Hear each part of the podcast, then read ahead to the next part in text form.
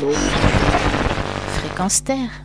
La plupart du temps, lorsque l'on parle des animaux, c'est pour souligner le déclin important de leur population et le fait que de nombreuses espèces risquent tout simplement de disparaître. Pourtant, lorsque les hommes décident d'agir et de préserver un animal, les résultats obtenus sont plus qu'encourageants. La cigogne, animal emblématique de l'Alsace, en est certainement un des exemples les plus frappants. Au début des années 70, ce grand échassier avait pratiquement disparu du territoire français et neuf couples survivaient dans l'est du pays.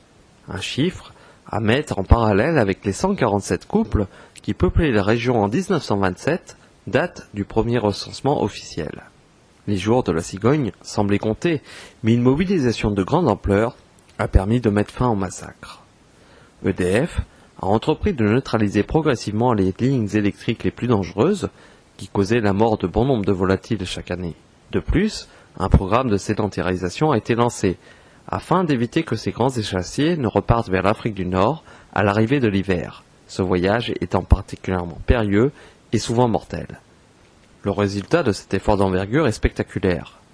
À l'heure actuelle, plus de 200 couples de cigognes nichent en Alsace, où leurs imposants nids sont redevenus un des symboles de la région. Mieux encore, les cigognes ont été introduites dans l'ouest de la France et ont été observées dans une quarantaine de départements français, avec un peu plus de 1200 couples officiellement recensés.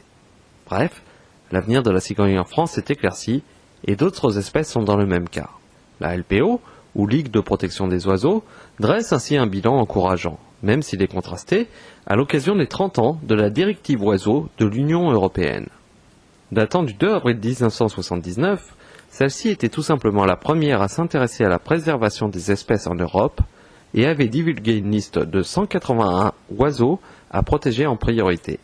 Pour cela, les pays membres de l'Union devaient créer des zones de protection spéciale, autrement appelées ZPS, afin de limiter la disparition de l'habitat de nombreuses espèces de volatiles. Au total, 380 ZPS terrestres ou maritimes ont été créés en France métropolitaine, ce qui représente près de 8% du territoire. Les résultats obtenus avec cet ambitieux programme de préservation sont plus qu'encourageants, puisque sur les 88 espèces nichant en France et concernées par cette directive européenne, 37% voient leurs effectifs augmenter, tandis que 25% sont stables ou fluctuantes.